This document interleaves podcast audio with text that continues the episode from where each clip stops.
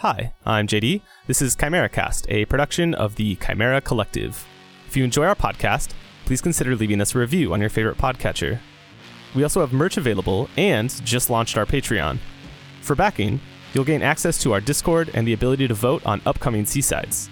You can also get an RSS feed for an unabridged tableside version of the podcast, which includes all our banter, rules discussions, and session debriefs. We'll also have game readings and occasional exclusive Seasides in that feed. Links to the details and our social media are in the show notes.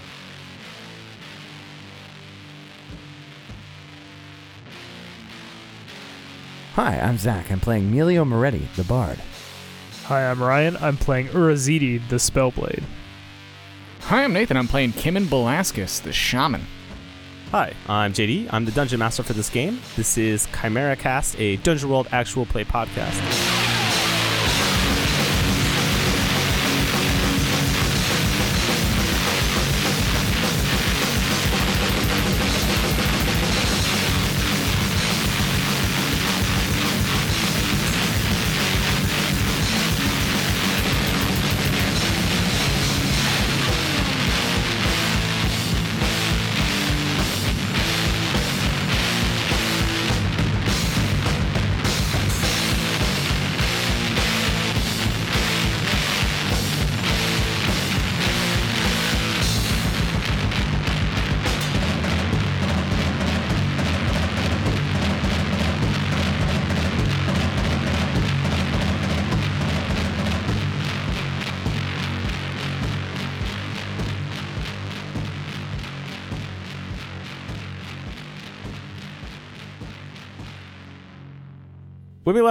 The three of you had reconvened after Urazidi traveled briefly through the land of smoke and met a servant of his master, Shemesh, asking for more power. While the two of you, Melio and Kimon, had made your way onto a metal platform in the middle of the acid lake, learned some things there, and then everybody worked together to pull Urazidi back from the land of smoke and back into our material realm. All right, now how the hell do we get off of this thing? Well, how did, did you two get onto this thing? Well, there was this skiff, but some undead reptile took it under. Got any ideas, Urazidi? Are we sure that this thing is an island? Kimon stomps on the metal platform. What do you mean? It has a dull, dead echo in it. Seems that it was built. I thought maybe it was, you know, moored out here. It's not like bobbing at all as we're walking around on it, is it, JD? No, it's very, very solid. Oh, okay. Unfortunately, not. Melio, can't you just paint us a boat to get off of this island then? It doesn't work like that. What do you mean it doesn't work like that? He has to harken back to something. So tell a story about a boat. There's got to be a magic boat story, maybe one that flies, made from dragon bones. This is easy stuff. Do you need me to tell you a story? I'll make one up now. I tried that. You two really just don't get it, do you? I just make magic stuff happen. I don't know how you do it. Mine's connected to something a little bit more arcane than whipping up some smoke or something. Yours revolves around your little sword over there. It's a glaive. Glaive. Whatever. See, I can treat your little magical things the same disrespect that you treat mine. Inspiration doesn't just come out of nowhere. It needs to be affecting and real. If I dangle you out over the acid, will that make you come up with something affecting and real? You could give it a damn try. Well, wait. What about the harpies? What, about 'em? That's how we got. One of us got here. It's the only thing around with wings. So what are you thinking? We just call them down here to give us a, a ride back to land? Kimon looks at you and shrugs. That is the stupidest thing I have heard in the last five minutes. And I've had to listen to Ziti. Aren't there some spirits around here you could talk to, Kimon? Maybe they could make some steps for us. We could walk on their heads across the water. We had the conversation already about your stupid sword. I don't need to repeat what he said. Yeah, maybe you should just whip out your sword and, you know, I don't know, cut through the river, man. Well, it'd be a damn sight more helpful than anything that you two have done. I'm sorry. Would you like to go back to where we pulled you out of? Well, fine. If that's how you guys are going to talk about Talon, then. And he, like, does the come get some gesture at both of you. What's our world's equivalent of Rochambeau? We've never discussed it.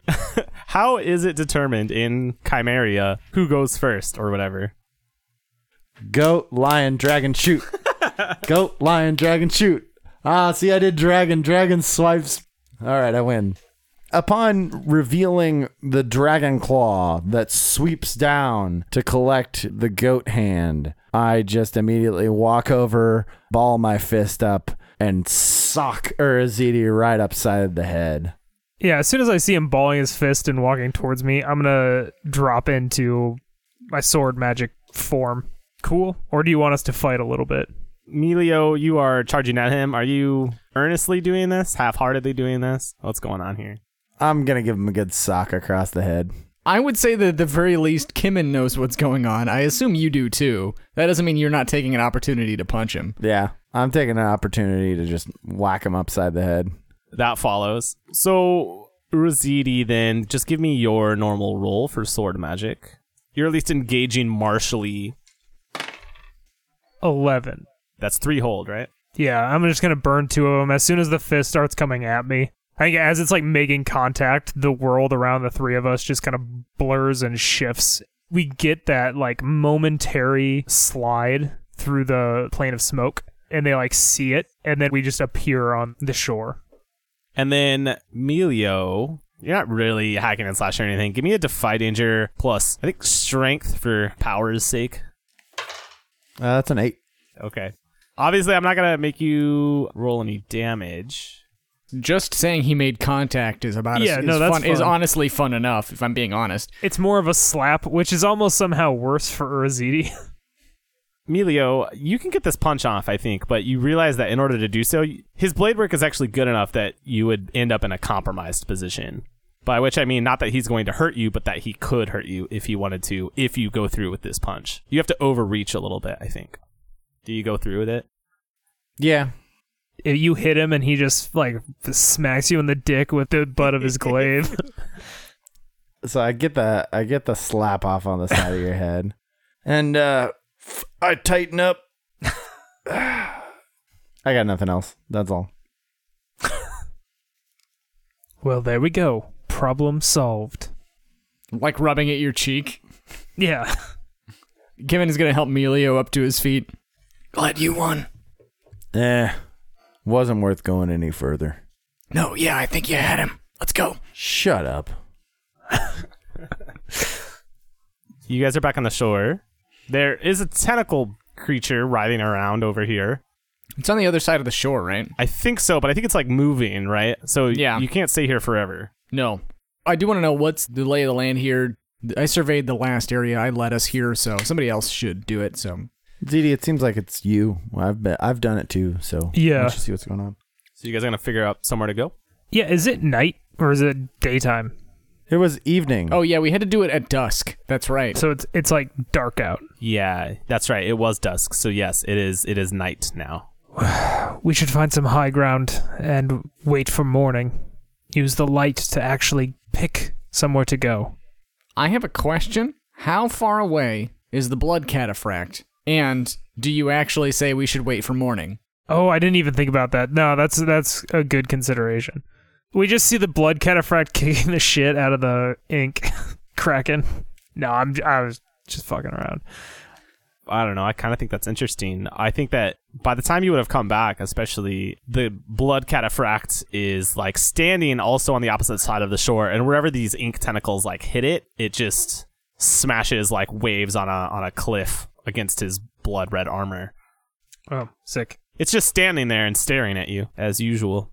Yeah, I think Urazidi is just takes off. Like, well, no use sticking around here. It is night. Should we think about setting up camp? I think Urazidi's getting out because I have that lamp or a lantern. You see him lighting the wick that's in there, and my eyes are different now. The irises are like obsidian black with gold flecks in them. Urazidi, it sounds like you were just heading off. Yeah, no, that's absolutely what's happening. I'm like wandering the wasteland. Yes, Urazidi, you decided to wander through the Vulture Lands. When you head off through the Vulture Lands with no specific location in mind, roll plus nothing. Go for it. That's an 11.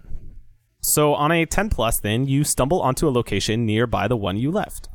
So what that means is you're going to find a new spot. I have to figure out what connects to here. Is it only on a 7 through 9 that you find something useful or valuable in your wanderings? That's the only way. Either you don't get to your location and you have to make this roll again, but you do at least find something useful, or you can choose to get to a new location, but there's a negative associated with it. So the only the 10 plus is just you get somewhere without there being a negative to it. Right, right. Urazidi, you take off into the surroundings, into the darkness. Your two compatriots, I assume, are following you. Yeah. However, it is very dark. The haze that hangs over this place, and then the lack of sunlight. There are no stars, and there is no moon to guide you. It's only the light of your lantern that appears to provide any direction at all. Gets to a point, right, where you're not even really sure what direction you're headed. But you eventually, after meandering a little bit, find some stairs carved into the ridge. And unsure of where else to go, you just begin heading up these stairs. As you make your way up, there's almost a pulse underfoot as you walk up one step and then up another. These steps are a little larger than you're comfortable with. Each one, you know, is almost the equivalent of two stairs or even a little bit more. Like they're tall each time they rise up. But they're wide, there's plenty of room. It's not a harrowing journey up this ridge.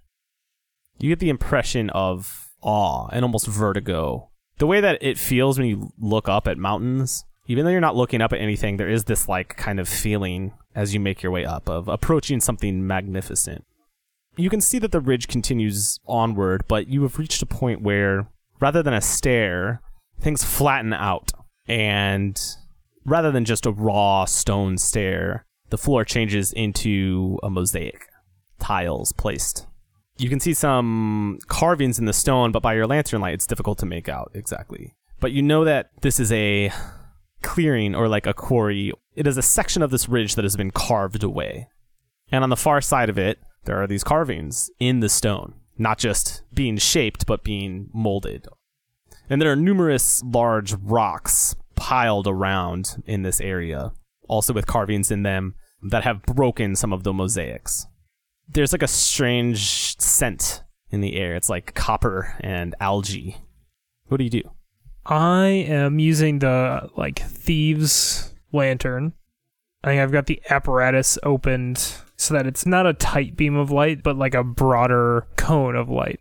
Can I make out what this mosaic is of? The mosaic, at least from where you're standing, has like different colors in it, but it doesn't appear to be like a picture.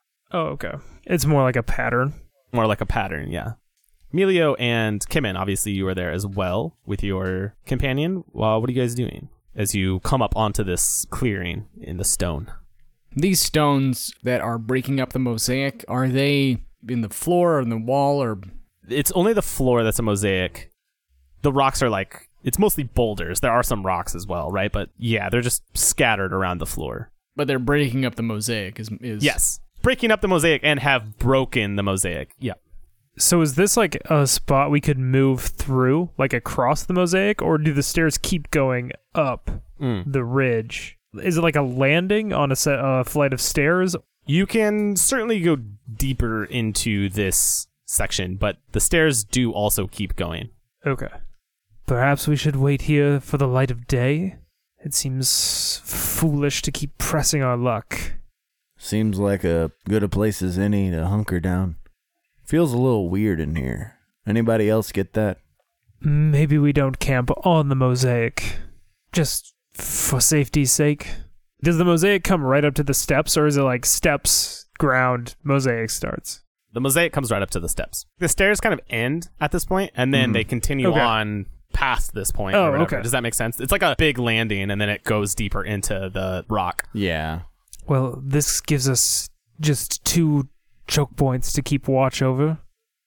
Well, maybe we should scout out the whole area first to make sure we're not missing anything. Yeah, Kimon's already at the edge of the landing, looking out over the valley, I guess, over the ridge. You're looking out, I'm looking in. I start moving into the landing. Sure. As you make your way in a little bit, I think what catches you is the way that Urazidi's lantern light is gleaming off of parts of these stones that have fallen, these massive boulders. Reflects almost like a mirror.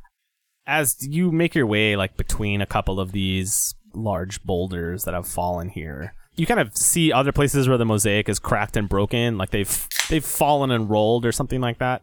But as you go, you hear a muffled chant coming from deeper within this carving. Great. Well, I've lost my boots due to an acid bath, so my bare feet are pretty quiet as they walk upon the ground. But even still, at the notice of the chanting that I can hear, I lighten my step a little more, hold onto the hilt of my bearded axe, and move quietly forward into the darkness. Are you are you choked up really high on it? Yeah, exactly. Yeah, like I could punch somebody with the head of it. Yeah. So you don't have a light yourself, right? That you're carrying or anything. Nope. Absolutely not. You're kind of working with the reflections of Urazidi's lantern. So it's a little unclear. Things are shadowy by the time you really get deeper into this place. You can likewise make out just a couple of details of carving up on the wall in front of you, kind of the, the back of this section. But before that, you see a silhouette or a shadowy form, which is, I guess, maybe reflecting in just a few points of light here and there of what look like a few pillars or spikes jutting out of the ground, maybe. It's difficult to tell exactly, reaching a height of 10 or so feet off the ground. Before these spikes or these columns that are here, you see three figures moving in the darkness. It's again difficult to make them out. They're clearly humanoid. And yeah, you hear this. Mm, mm, mm, mm, mm, mm, mm, mm. Wait, is this chanting or is this like three guys talking? Like, It's not talking. is it chanting or? It is a rhythmic, unending chant. Yes, it seems to echo off the far wall from from the point that they're specifically standing. Okay. On top of that, you hear a rasping. Great. It's very quiet, but you can you can hear it underneath the chanting now that you're this close. Do I recognize this this type of chanting that's going on in any kind of way? Is this like a performance that I would have seen and or heard or understood in some capacity? Yeah, give me a roll. You're from a, I'll say a cultured area, right? You're used to whatever religious practices. I think of a wide variety, probably. Give me a Spout Lore. Let's see. I will mark an experience point. The rock that you're hiding behind, kind of, or crouched behind, you're leaning on it a little too hard, and a chunk of it breaks off and slams into the mosaic on the ground, cracking the tiles. Mm. The chanting stops. Mm. Urazidi and Kimon, you guys are still back on the, the landing of this area. As Melio makes his way, kind of exploring a little bit deeper, maybe trying to scout out a place to camp, something like that. What are the two of you doing? Are you guys talking about anything? Are you going to follow? Are you looking for something else? What's going on? Kimon's on his belly, looking out over the the ledge, looking for harpy nests or whatever. Uh, you're trying to scout for danger? Uh, I will. I'm gonna have a conversation first. That's, Okay. That was I was just setting the Cool. scene.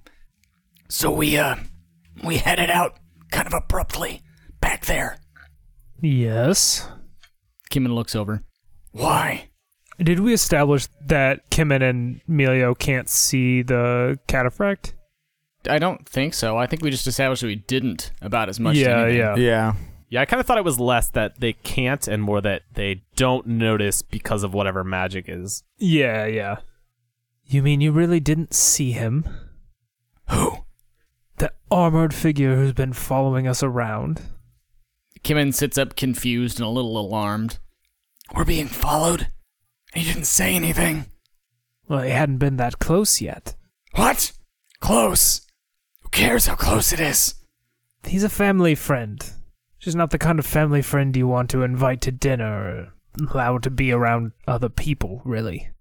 Kimon's fingers are at his braids, walking around and jangling. Either we're being followed by someone you trust, or not. What are you telling me? Well, I trust him to do his job, and his job might be to kill me. I'm not sure. Might. What? I'm assuming my father sent him.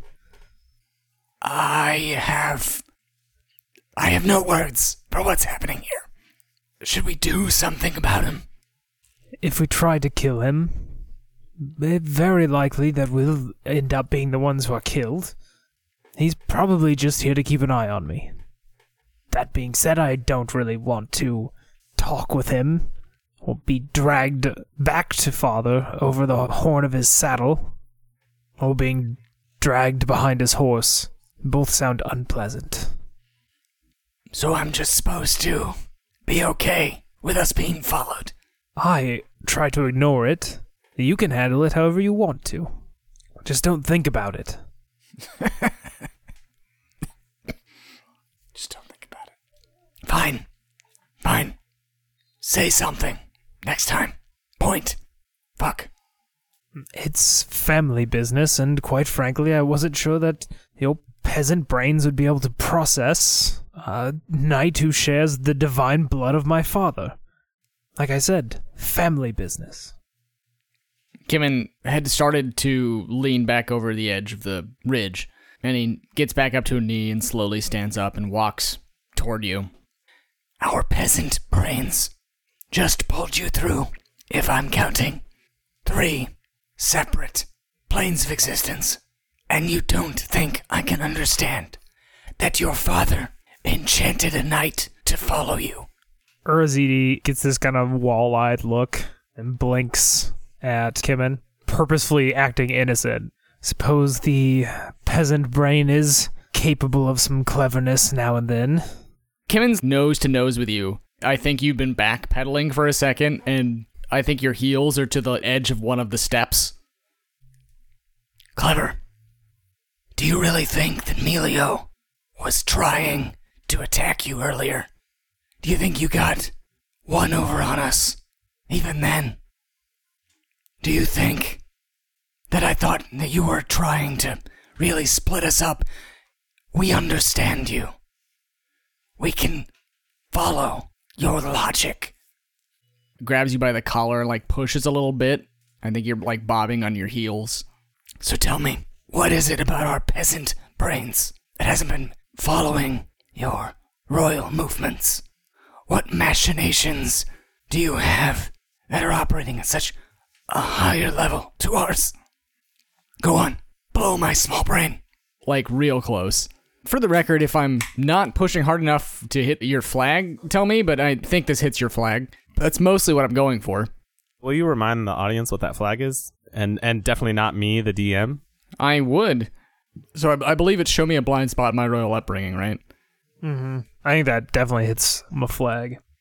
Urazidi's eyes narrow. Perhaps I have underestimated the two of you, but also some things are none of your business. And I think he pushes you away from him. What are you here for? To fix some hole in the spirit realm?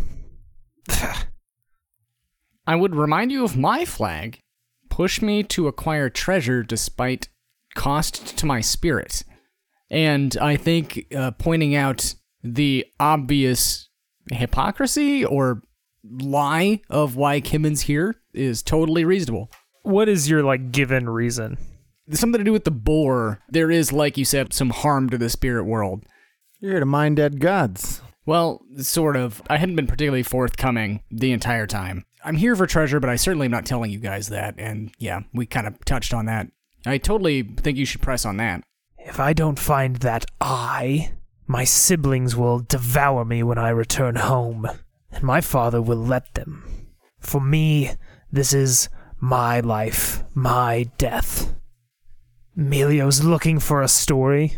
You're trying to repair the spirit world. You're both fools. Look at you. Look at where we're at. You don't think you could have more? You don't think you should have more from this place? I can see them. I can see all the spirits that are loose here. You could bind all of them. I see you, Kimon. I know that you don't have some great ethical compunction against doing it. You're giving up so much power, so maybe I am right. Maybe you are a fool. The only foolish thing I've done is not let Melio kill you when you left him for dead. You guys hear a low, loud thunk echoing from deep within this carved cathedral. Melio, we're back to you. You just accidentally broke off a piece of this broken boulder that you were leaning on, and the chanting has stopped because of this. You can tell that the figures ahead of you are turning, though still difficult to see in this kind of hidden darkness that you're in. What do you do? I slowly start creeping away from the loud noise that I just made, albeit very quickly, because I do not want to get caught by whatever that is, especially if they seem attuned to anything being disturbed. So I'm going to start backing away slowly. Are you are you trying to hide again? Are you going to try to sneak somewhere else? What are you thinking? I don't know if there's any good places to sneak or to hide. So I'd rather start making my way back towards the people that I'm with. As you're first backing up, moving slowly enough to hopefully not be seen, but quickly enough to get the hell out of there. You see a quick movement in the shadow of the gleaming light that is bouncing through here. And you hear a little something moving in the air. A small spear comes hurtling out. It's kind of flashing through like light, dark, light, dark, light, dark. You can tell it's headed your direction. Frank Miller drew this and it looks sweet. I, uh, actually, I was serious. It would look really cool. Yeah, that- that's a pretty cool couple of panels. Yeah, I'm going to use one of my mini skills, uh, the roll, and roll the fuck out of the way of this spear coming at me. Yeah, give me a Defy Danger plus Dex. So that's a three and a one, and a plus a two is a six. Oof. Well, it sounds like we hit with a javelin. Uh, yes, you are going to get hit with a javelin. It sounds like How far away are we? Like, how big is this place? it's large. Yeah, I think I think we'll get there after this rise. Is more or less what I'm understanding. Gotcha. Yes, you're not going to be able to aid on this. You're not even aware of what's really going on, right? Okay. Yeah, yeah, yeah. Uh, you are going to take 1d6 damage. Armor obviously applies. Uh, it's a five, so I'll be taking four damage. Put me down at a healthy seven. Oof. Okay. Uh, yeah, I think I think as you're trying to you're trying to back away, this catches you in the leg probably. It's relatively flimsy. It doesn't quite break on contact. It isn't a massive spear or anything like that. Yeah, totally. However, it is going to, I think, stop you from moving any further. And two of these figures are approaching you.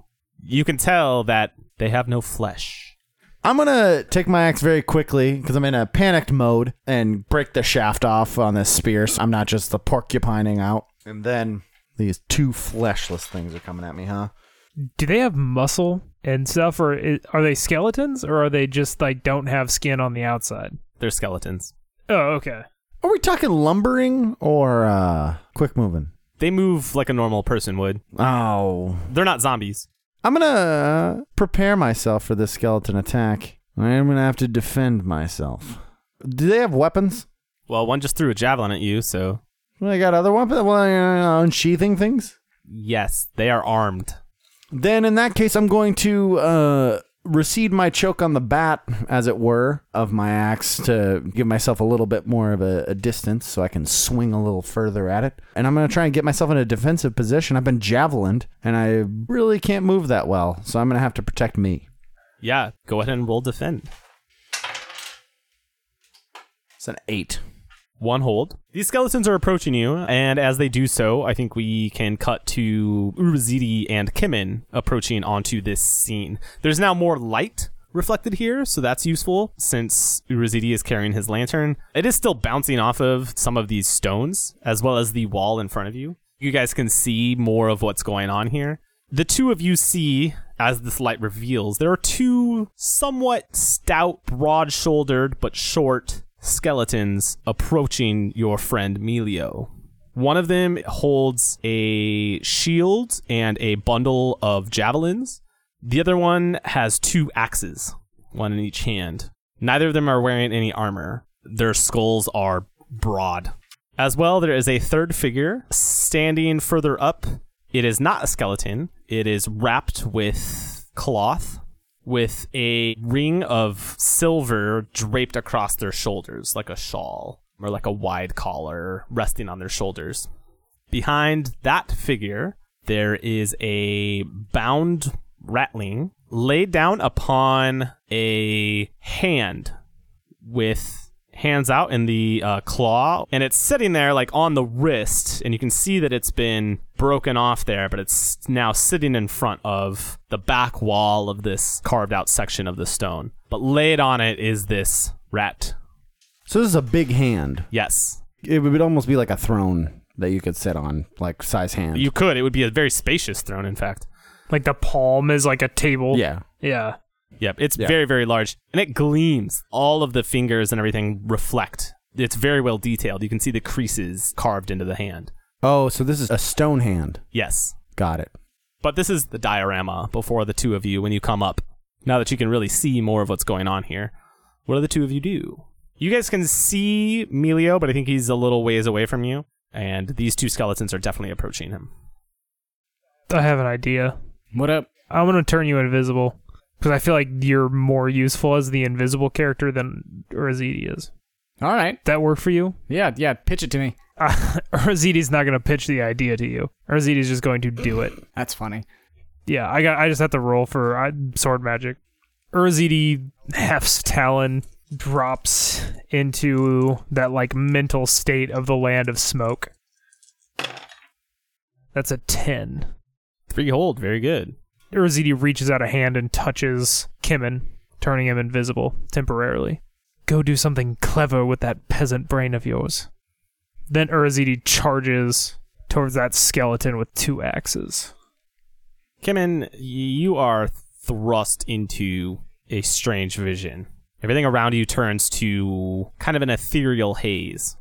Not the first time you've felt magical effects and had your views of the world altered, I'm sure. But still, you weren't expecting this, right? How are you reacting? You don't necessarily know what this is or the land of smoke or how Urazidi's invisibility tends to affect the world around him. So Zidi makes his pithy remark and starts running ahead. Kimon starts to respond and then realizes nothing looks the same. And he holds up one hand and realizes he can't see his hand anymore. Oh, got it. All right. His voice coming out as though through an old tube speaker. Takes a few tentative steps. I think I adapt to this somewhat quickly, but am like kind of stumbling over myself at first. And then I'm gonna creep my way toward the figure in the back near the hand. That's my plan. Kimon, as you are approaching, this mummified figure makes a few motions looking at Urazidi making his way across this clearing. And you start to see a swirl of what looks like ferrofluid, shavings of metal that kind of magnetize and stick to its hand, standing on end like hair would. You probably have an opportunity to act as Urazidi is not focused on this figure and is approaching one of the skeletons. What do you do? I'm gonna try to cut this figure's hand off with my dagger. Yeah. All right. Yeah. Go ahead and hack and slash for me then. I believe this kills the invisibility. Is that right? I think that's how we played it before. Yeah. Since it's temporary. That's what I would do. That's a nine. Roll your damage. Four damage. Four damage. You don't have messy on your dagger. Is that correct? I do not. You're going to cut into this thing's arm. It has a weird resistance to it, right? You're used to perhaps flesh and blood, but it's not there. And as you cut into it, it suddenly sees you. It finds you there. And it just reaches with its hand and reaches back around to where you're holding the dagger, and it grabs onto your arm in about the same spot. And you feel this pain searing into your arm, and your arm splits open. Take four damage. Armor apply? No. Melio, you have these two skeletons coming at you. Urazidi is coming for one of them, but you're probably not aware of that yet. You can see more clearly now these squat skeletons now that you have enough light. The one with the axes is going to reach you first. Its axes are not shaped like yours are, they are triangular, like the axes come to a point. So rather than have like a broad axe head, they're like a really wide pick Yeah. comes forward, starting to swing. The one with the javelin is lining up another javelin shot, but is staying out of your reach. What do you do? You know that shaft of the spear that I cut off? Uh, it's in my offhand, and I'm just gonna smack him across the face with it. I'm gonna take the plus one forward because I'm gonna ju- actually instead of smacking across the head, I'm just gonna chuck it at his face and you know try and disorient as I just come up and try and just gut him, lack of guts, whatever. Spine. Hit the spine, try and take him out like a the heftiest tree with my axe. Absolutely. You get this plus one forward. Go ahead and hack and slash.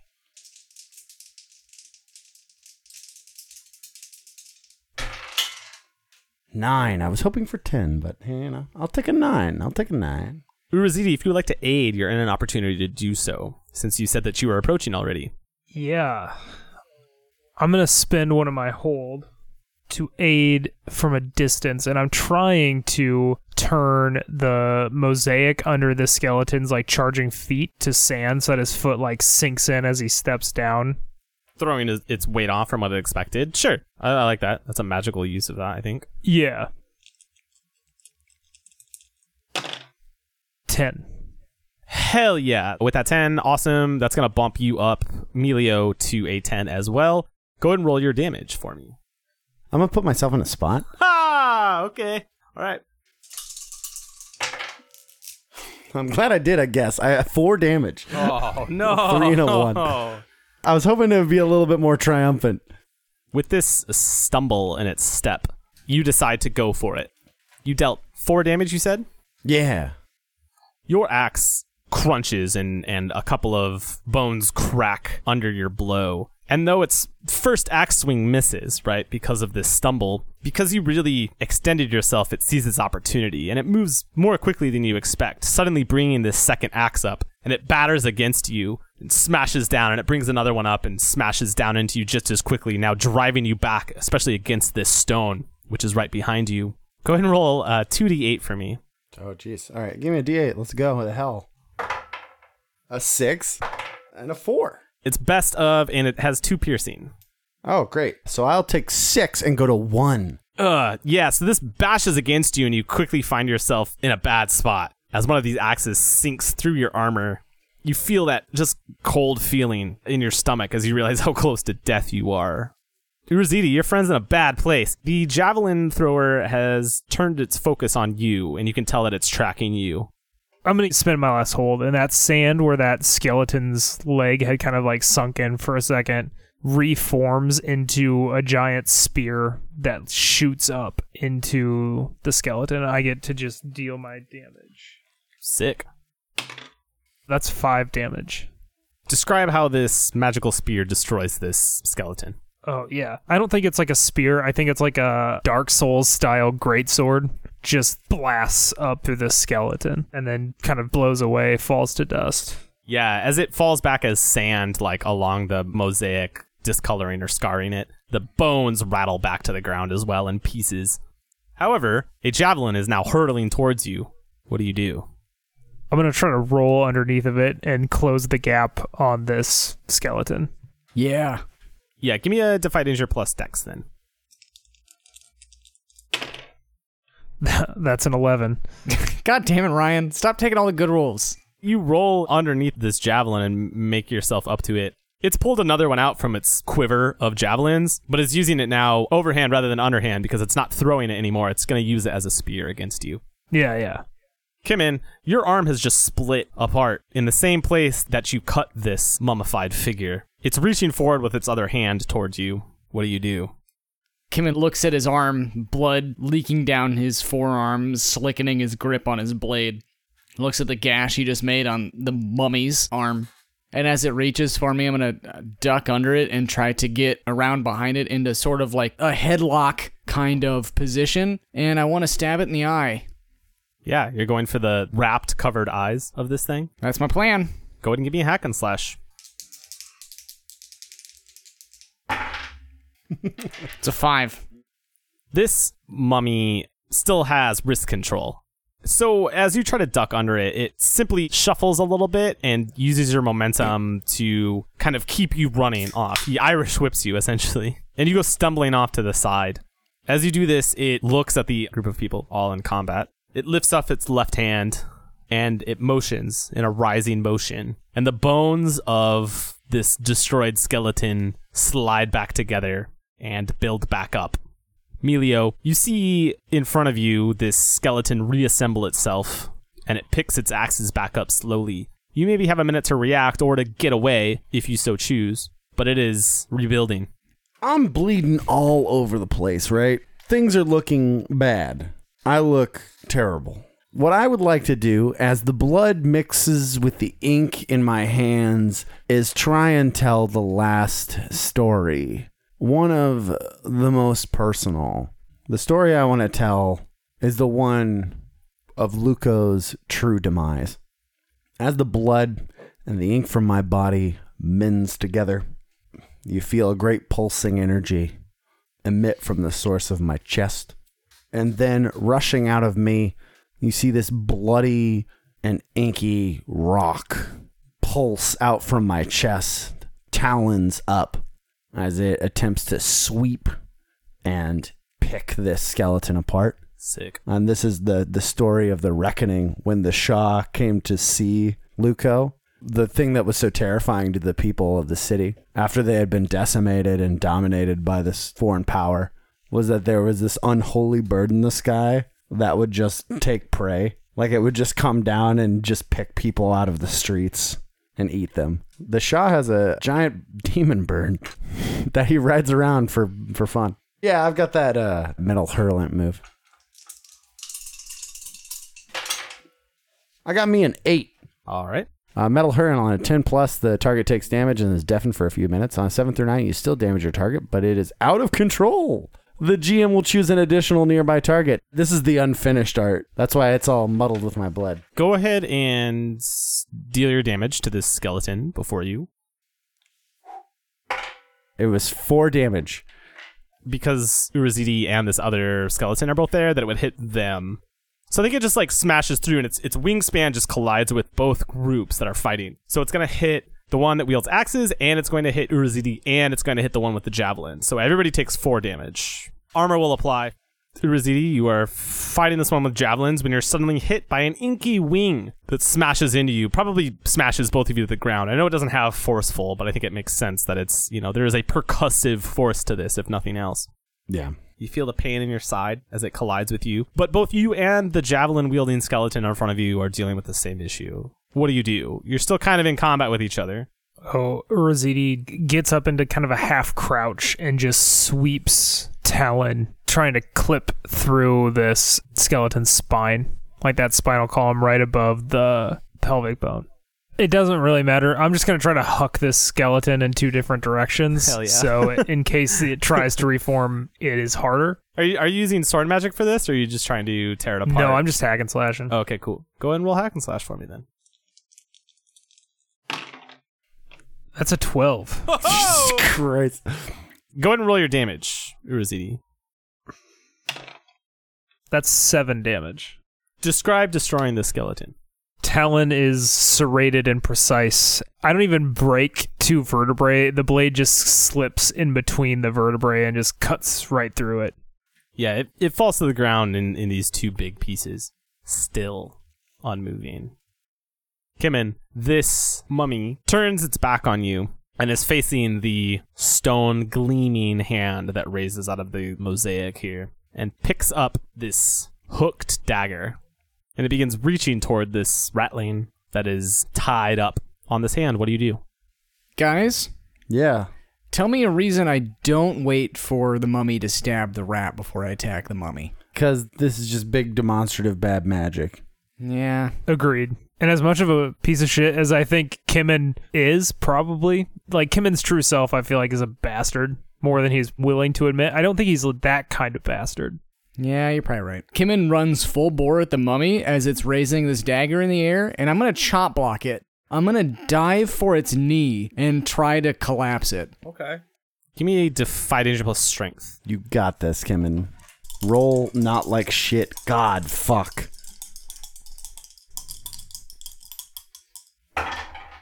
It's a four. Fuck! God, no! As you run at it, it is attempting to do something, but you're still interrupting that, right? In its left hand, it holds this hooked dagger. But as you approach, it turns and swings its right hand out, the hand that had coalesced this magnetic looking material. And a series of spikes raise up out of the ground and catch you piercing you, but not really enough to do damage, but it hurts and it lifts you up off of the ground, and you are essentially trapped by these spines. Any movement is going to deal harm to you. But if you stay where you are, it merely hurts the searing pain, but not physically damaging you. Does that make sense? It does, and I think it's awesome. You are held there and it turns back to its work, grasps this knife in both hands and lifts it above its head.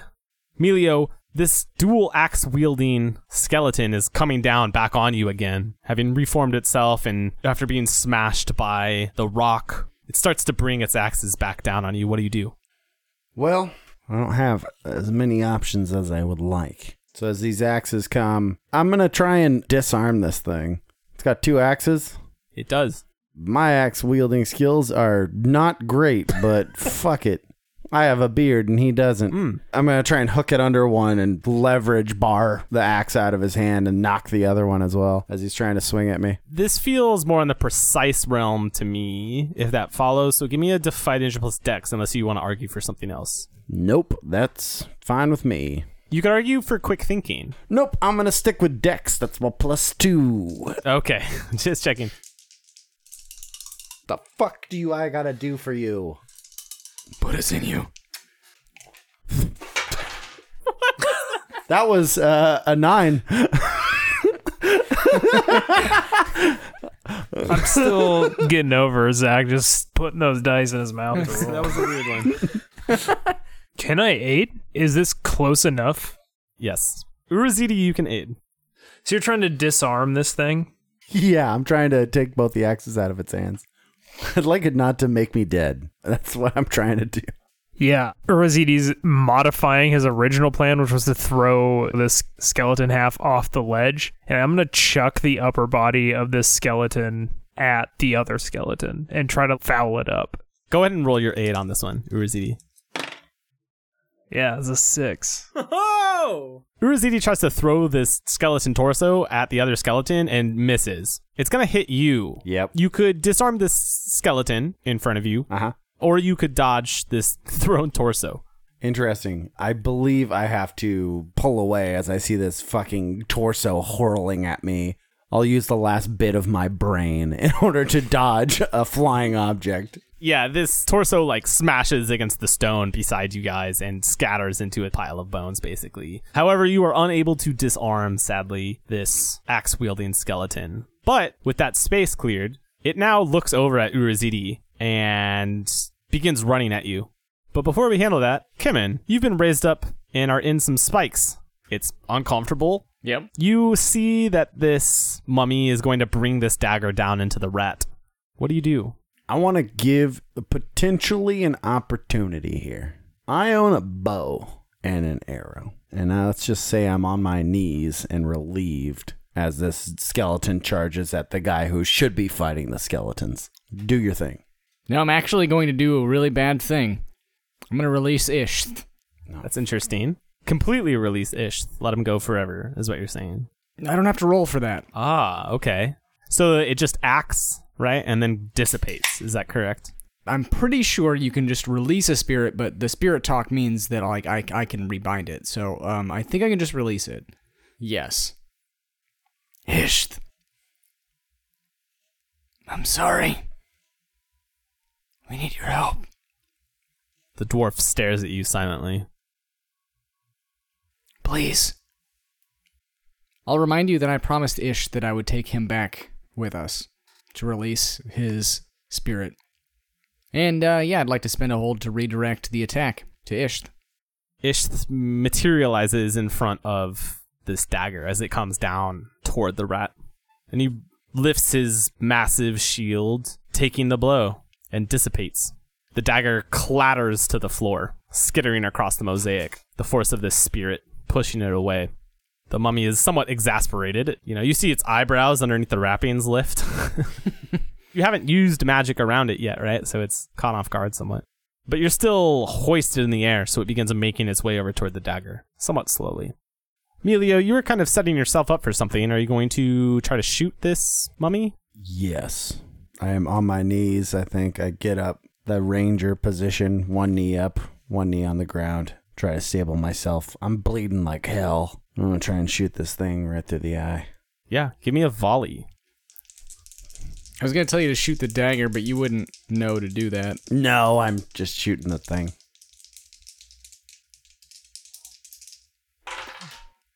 Nine. Choose one of the options from the volley list. I am going to expend an ammo. Here's the thing that happens. My fucking arms are limp. I have to like figure out the adjustments because I'm losing so much blood. I like shoot and it goes fucking astray. I have to shoot again and it goes a little bit to that way. No, your string, your draw is like slick. Oh yeah, my draw is slick with blood. Yeah. That's pretty sick, Yeah. actually. Yeah, expend an ammo and then roll your damage. A three. Three damage. Yes. Your arrow hits it, maybe in the calf, right? Not enough to destroy it. Kimon, you feel a biting pain in your calf. Take three damage as a hole opens up there and you begin to bleed from it. Urazidi, you are beset upon by this dual axe wielding skeleton. It's swinging furiously as it comes at you. Yeah, I'm just gonna use the greater reach that Talon has and try to brain this thing. Go ahead and hack and slash for me. That is a four. I rolled snake Oof. eyes. Damn. The skeleton catches your glaive with one of its axes and gets within your reach, right? Swings a big uppercut into you. You're going to roll best of 2d8. That is a four and a seven. So 7 damage. It has 2 piercing. I am down to six hit points. Ouch! You're fine. Melio, I think you have the most freedom to act right now. Yes. What do you do? So the mummy is fumbling around for the dagger. Yes, the mummy is reaching for the dagger. It's probably grabbing it right now. Kimon is hoisted into the air by spikes, and Urazidi is being attacked by this axe wielding skeleton. Still have a bow in your hands. Yeah. I've got to shoot the double blade skeleton that's coming at ZD and hacking down on him. I've got to take this fucking thing out. I would finally shoot the mummy and having regained some semblance of sturdiness in my arm, move over to help ZD as I see him get accosted. Before you even really pay attention to what the mummy's doing, you're already turning your bow. Yeah, I just be like, got it, and move on. That follows. Go ahead and volley for me as you try to shoot this skeleton.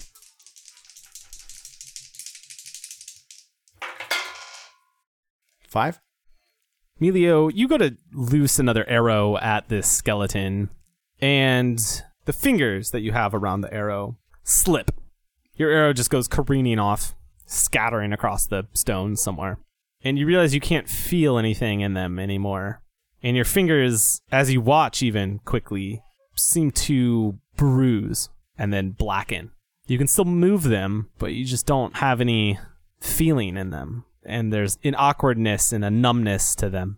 The bruises begin to run into each other, run along each other, and blacken as blood pools in your fingers.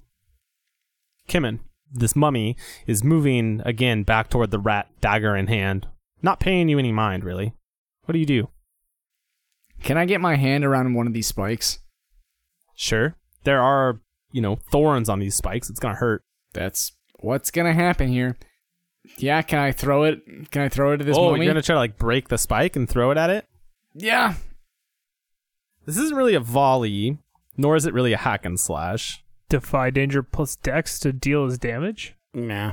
Yeah, that's kind of what I'm aiming towards. I'm not sh- I don't think it's it's not dex, it's con. Yeah, to You're Oh. resisting the pain that you're Yeah. by moving, it hurts, right? I think does that work? you said it was covered in thorns too. Yeah, I think you I think you're right. I could maybe buy wisdom in the sense that this is like willpower. Yeah, wisdom's way better for me, but con makes more sense. Okay. I mean, I'm willing to listen to other arguments if you think something else makes sense. No, I had in my mind like a volley situation, but honestly, con makes the most sense to me. Okay. Yeah. Enduring the pain, especially after JD said that there were thorns on the mm-hmm. spikes. It's gonna lacerate your hand. Yeah.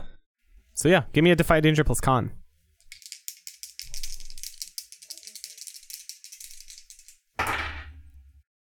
It's a four. Oh my god. Kimon, you're able to break one of these spines off and hurl it at the mummy, but it swings around and chops it apart with its dagger. Falls effortlessly to the ground. It turns and drives the dagger into this squealing rat and cuts down along its chest and into its belly, reaches into its stomach. It begins to pull the rat's intestines out of its body and piles it, almost draping it across itself. The rat shudders, and you can see its lungs inside of its open chest struggling to inflate and deflate, and you see its heart stop. Urazidi, you're still beset upon by this axe wielding skeleton. It's within your reach, the way that you described it. You can't really hit it with your blade at this point. What are you going to do? Yeah, I'm gonna summon up some sword magic, or try to. I think this whole time you can just hear Kimon yelling both of your names and yelling at the mummy, "Hey, magic man!" That is a nine, so I get two hold. And I'm going to spend the first one to deal my damage. Go for it. Smoke is beginning to coalesce in the air above this mosaic area, and a massive sword made out of obsidian and gold drives down for this skeleton. That is eight. Yeah, you destroy the skeleton. Describe it. Yeah, just this long sword punches down and like pins the skeleton in place. So Urazidi and Melio, there's no conflict going on around you. Both of you are pretty messed up, I think. Yeah. So the two of you are no longer beset upon by anything. And then as you turn your lantern towards the scene in front of you, right? Kimon is hoisted up on these spikes and is screaming to try and get your guys' attention, it seems. Stop it! Stop the ritual! And you see this wrapped figure draping the bloody, fresh, steaming guts of this rat across itself, draping it on it like some terrible shroud. It stands before all of you, gore dripping off of it, arms outstretched, dagger held in its left hand. You can use your hold, Urazidi, but you're going to have to defy danger to do so. This is not a free use of your magic. You are not simply attacking something that doesn't have defenses against magic. In order to deal your damage to it, which you can do, you'll have to potentially expose yourself to it. Am I near ZD? You are Close near enough. ZD, yes. I would like uh, to attempt something. Please do. I would like to use my arcane art. This particular story is a continuation of our unfinished story of the conquering of Luco. For this was a political conquering. City was blown from the inside out, but it is shown through a symbol in this story that I tell of the day that Luco and its council wrapped the god king in its finest silks made him to look a conqueror of their people. I'd like to weave my inky arcane art into this cloak that covers Urazidi in the likeness of what his father wore as he marched on the promenade of Luco, declaring himself the emperor. Fuck, sick. And you're going for arcane art on this one? Yeah, I should probably roll it first. Yeah. Especially the way that this scene is lit, which is very dark and very bright and nothing in between, right? Very Frank Miller, as Nathan said mm-hmm. earlier. And you, bleeding, very injured, sees Urazidi line himself up basically and readying his glaive against this priest now, draped in gore. And you feel the magical energy around. You're like, I- I'm going to protect my boy. Yeah. before he really, you know, you can feel this pulsing emanation, this energy channeling in this area with this ritual. So, yes, please roll arcane art. I love it. All right. So that will be a nine, uh, which means that it is. Oh, yeah. I had to choose the effects, which were going to be heal 1d8 damage and plus 1d4 forward 2 damage. Hell yeah. I'm readying him for conquering, right? I love it. Um, So he heals 1d8 damage. Yep. Excellent. Three. cool. Take it. What's the what's the seven through nine on that? It's uh, drawing unwanted attention to myself, or uh, oh no, or the magic reverberates to other targets, affecting them as well, which is also kind of spicy. But yeah, whichever one makes sense for you. You see the covered eyes, the face, the blank face of this mummy, arms outstretched, turns from probably focusing on Kimon, since he had been the one that was the most out there and, and in the attention, the gaze of this mummy. And it turns now and, and looks at you, Melio. It feels the magic pulsing from you. Urazidi, you can choose to use your sword magic, but I will still need you to defy danger. No. One of my other things is take away an enemy's advantage. Can I can I see like is there like some sort of haze or is it does it just have like a counterspell thing that it can use? Is there is it like a visual representation of it's a m- magic nullifying? It's not magic nullifying, it's that it also has magical capabilities, right? It's not that it's just going to like blow you off. It's that if you pull this off, it might counterattack you. Interestingly, I don't think it has an advantage so much as you don't have an advantage anymore. Right. Which I don't. I mean, I don't know. It. I mean, it's like a second level enemy now. Is the point to that, right? It's more powerful than it was given this whole emanation of things. Yeah.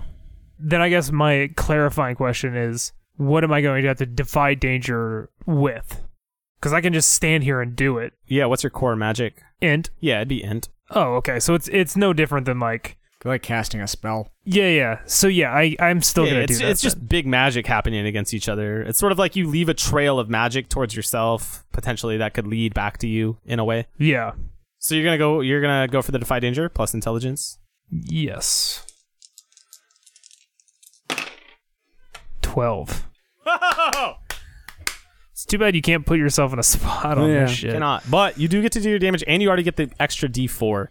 Yeah, Yeah, yeah. don't forget that. I love flavorfully that that carrying over to something like this because in a lot of cases like that wouldn't carry over to a spell, but Yeah. like what you're doing absolutely makes sense for it to carry over to this spell. Right. Right, it's fucking cool. Yeah.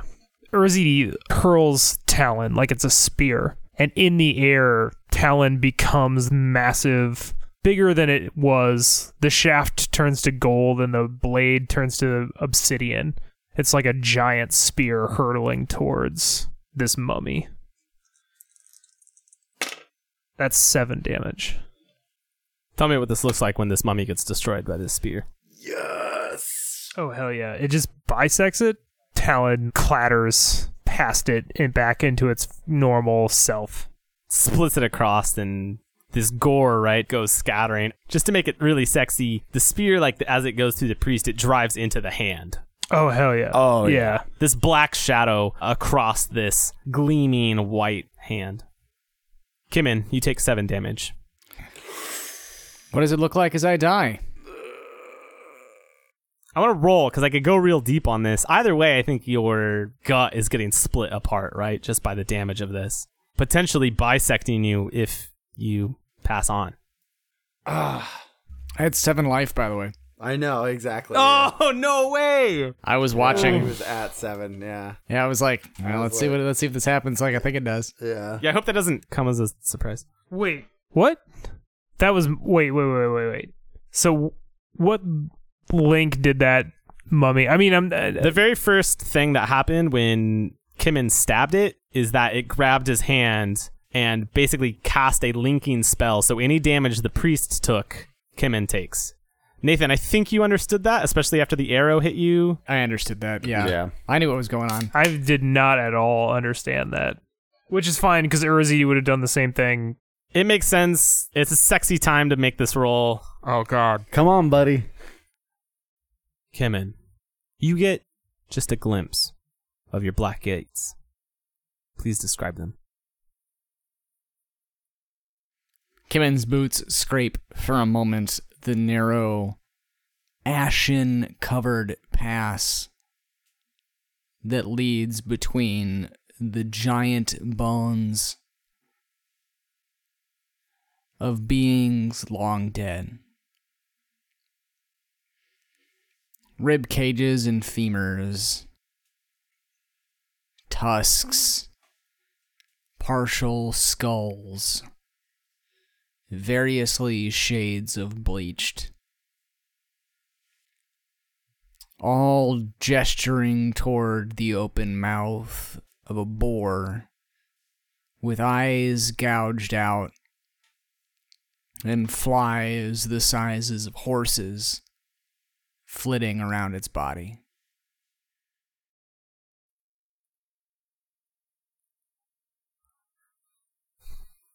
All right. As previously described, no mortal thing is able to enjoy their last breath within the Vulture Lands. Instead, when you are reduced to zero HP, roll plus nothing.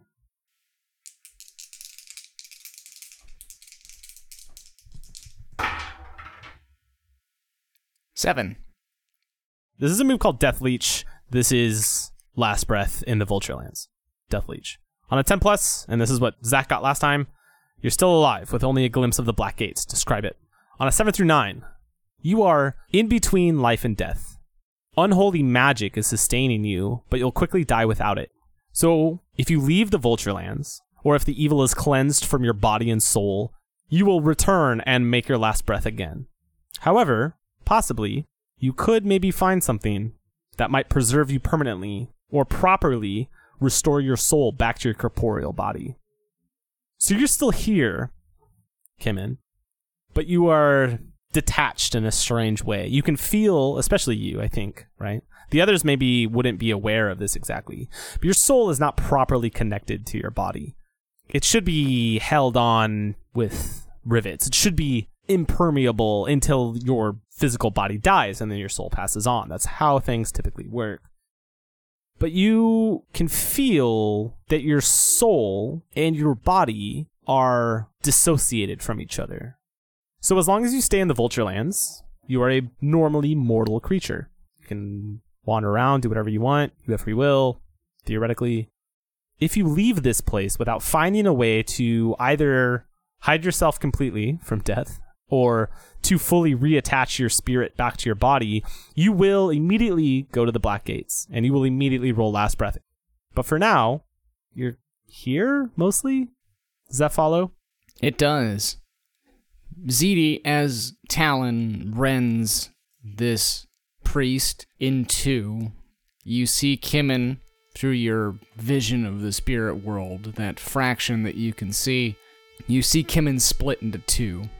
And as his spirit starts to dissolve, you see it all reassemble a few feet away, like a 3D image, strings attaching the joints. As his body falls pathetically away from the spikes and onto the and hits the ground hard, blood pouring out from dozens of wounds in his body. Kimon, you're a dead man walking. To your two companions, momentarily at least when his body hits the ground, Kimon appears to be dead. He hits hard and does not react. If you approach him, which I assume at least one of you is doing, he isn't breathing and he doesn't have a pulse. But then slowly his eyes open back up. They seem glazed over, distant. They can't seem to focus on either of you or on anything in particular. But slowly, maybe he'll be able to speak with you again.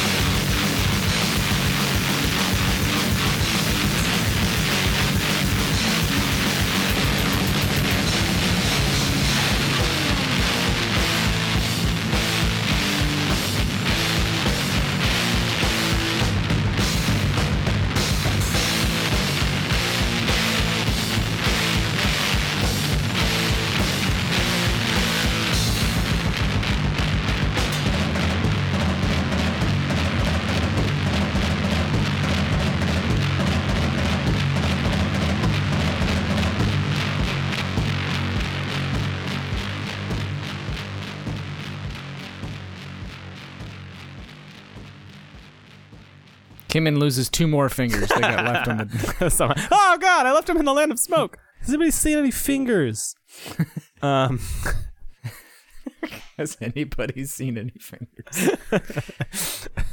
Should ask Jimmy Two Fingers over there. He's a goblin. he's holding two fingers. You'll never take me alive, copper. They're they're on fire for some reason. Yeah, I'm sorry. I think Jimmy got a hold of your two fingers. Jimmy Two Fingers is a little crazy. Jimmy Two Fingers is not your regular dwagger. They have no flesh. This is the fucking worst. I'm so good at fighting flesh things. um, I use flesh mance. Fuck. skinomancy or fleshomancy? Which one do you want? Flesh. Oh no. Duramancy. I'm a cosmetic surgeon. Thank you. We're gonna make you beautiful. Are we talking lumbering or uh, quick moving? they move like a normal person would. Oh, They're not zombies. like on a scale of lumbering to shambling to walking, they're just walking. They're walking. This fucking sucks. um, can't even get fucking proper skeletons in here. I can. Cut. Cut. Oh, I'm sorry. They're 28 days later skeletons. They're fast. Um, well, I got other weapons. Well, uh, unsheathing things. yes, they are armed. Holding up a couple arms. They're using skeleton arms. as Jimmy bats. Two Arms. Yeah. Like nunchucks. You should see my cousin. Another skeleton holding two feet in the air. It's Craig Eight Legs. no He's. Craig Eight Legs. He's got a little spider bottom. Uh,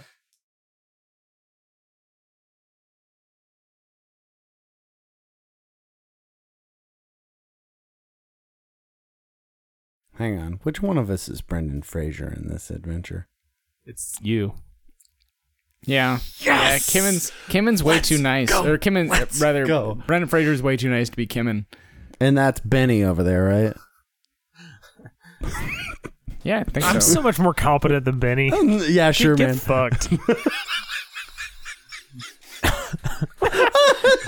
Oh, it's smoking like a true Benny. No, I'm very confident. I'm not like that other idiot, Benny. No, no, Urazidi, Urazidi is the Americans. Yeah, that's, That's what Urazidi is. That's He's like it. arrogant, yeah. full of Urazidi is the himself, and it guns out at all times, and dead. and and dead.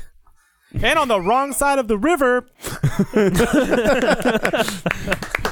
Very good. Good job. I might watch that movie tonight. That movie rips. I never get tired of it.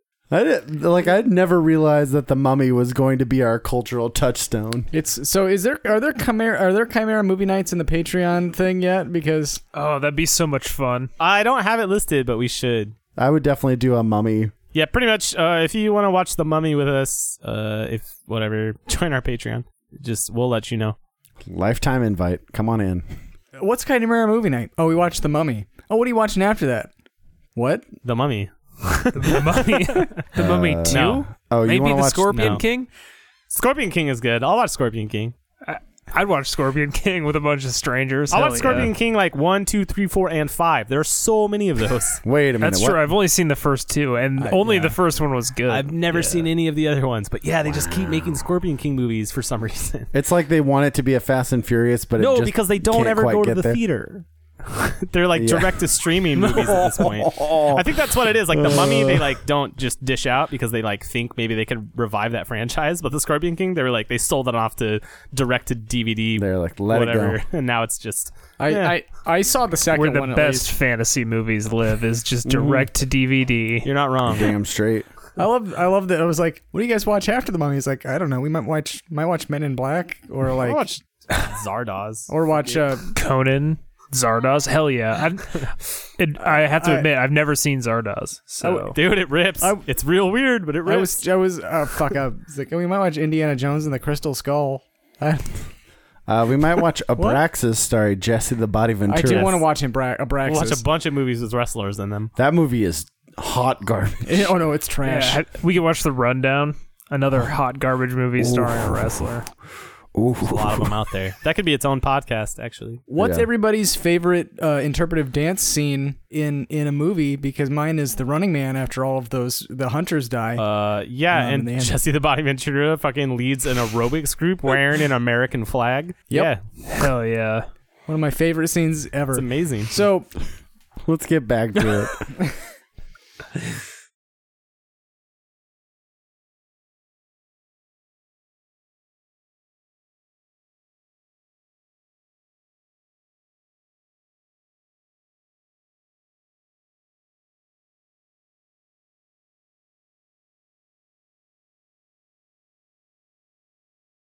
Take me to the land of the one-eyed cyclops. Bow, bow, bow.